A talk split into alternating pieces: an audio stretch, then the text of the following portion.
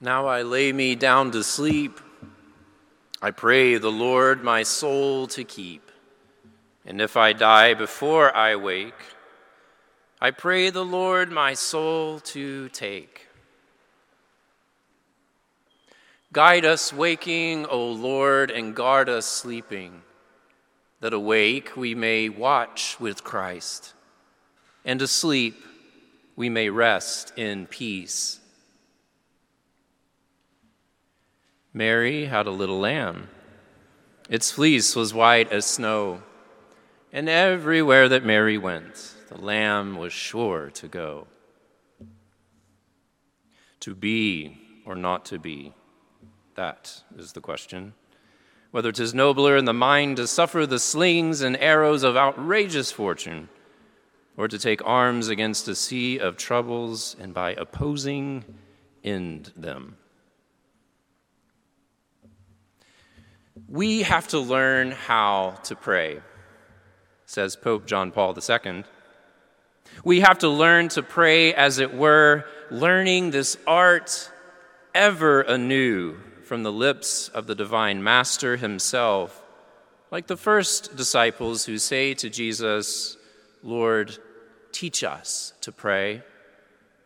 Yes, dear brothers and sisters, our Christian communities must become genuine schools of prayer, where the meeting with Christ is expressed, not just imploring help, but also in thanksgiving, praise, adoration, contemplation, listening, and ardent devotion until the heart truly falls in love. Again, Pope John Paul II. When I was a child, my parents taught me that first prayer. Now I lay me down to sleep, right before bedtime. And now, and as a parent myself, I intentionally chose not to teach it to my own children, mainly because I discovered a nighttime prayer that I personally found a bit more mature and poetic and beautiful.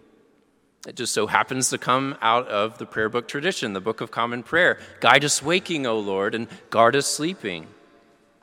Although there is nothing arguably theologically erroneous about now I lay me down to sleep, I simply discovered that I outgrew this prayer because as I matured and ripened as a young man, and now as a middle aged man, I desire a more stable and settled prayer for my nighttime routine.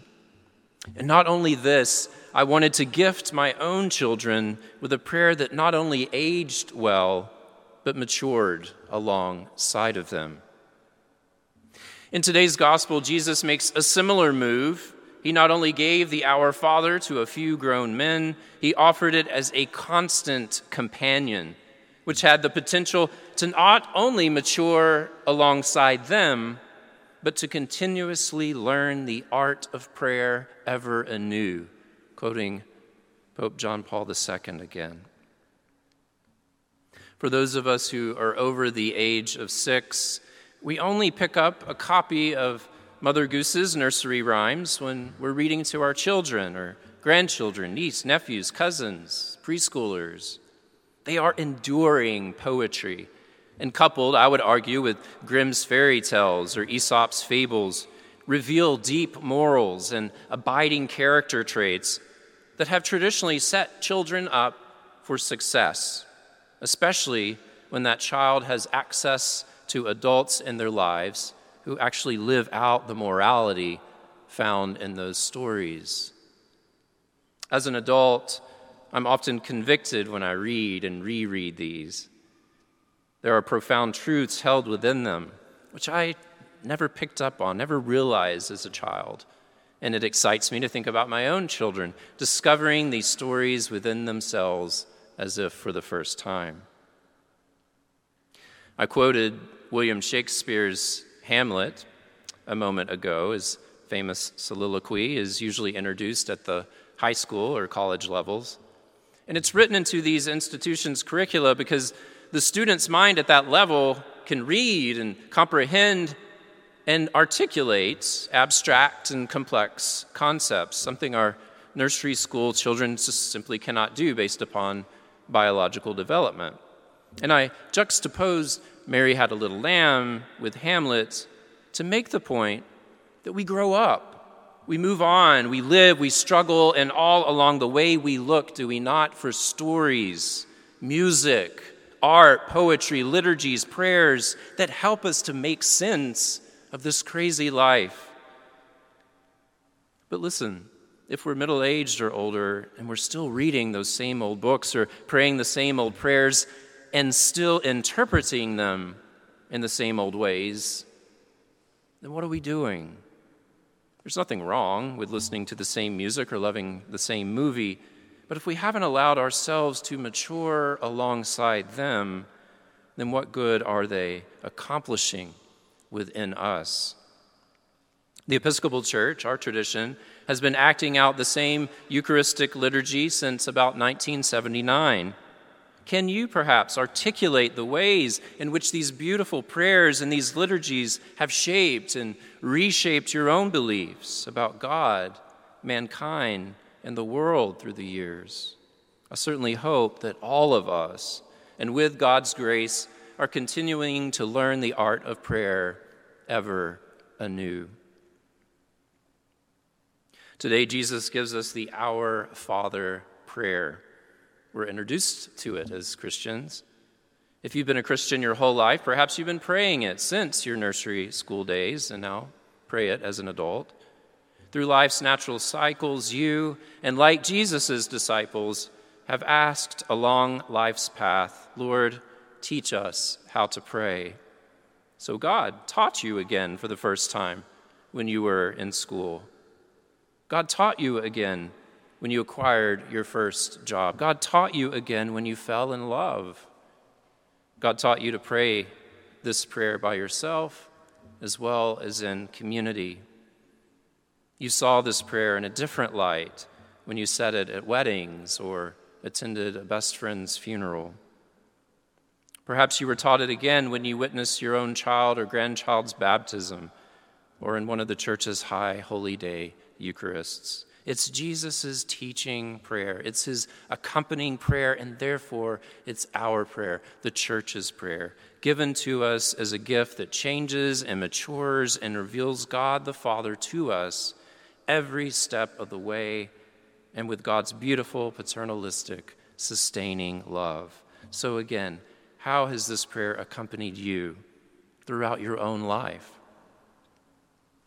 I found it interesting and somewhat revealing on Jesus' disciples' part that they not only asked Jesus to teach them how to pray, but in asking him this, they compared his way of teaching to John the Baptist's way that he taught his own disciples.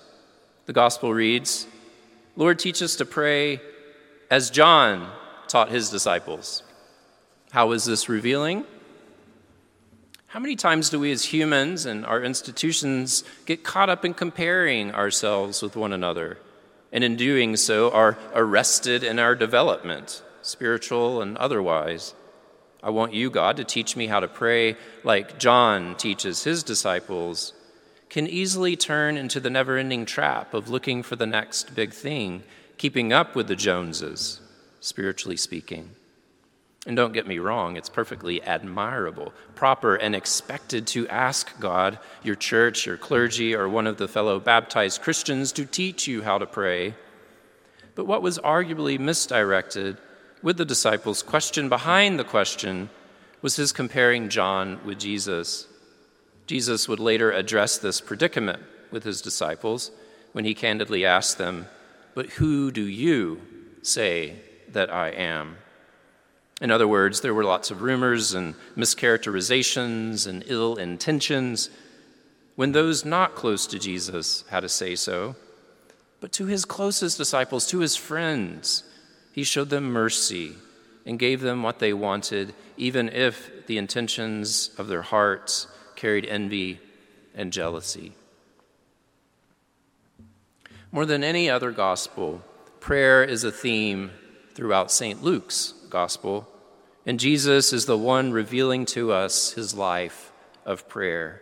Key moments within his life's journey his baptism, the calling of his disciples, his transfiguration, his passion, place prayer at the center because they show Jesus, the man desiring total submission to God the Father, to know God's will perfectly and to carry it out. Thus, his prayers throughout his own life reveal themselves to be model prayers for us. And so I'll ask again what does your prayer life look like? How has it changed over the years? How has it matured alongside you?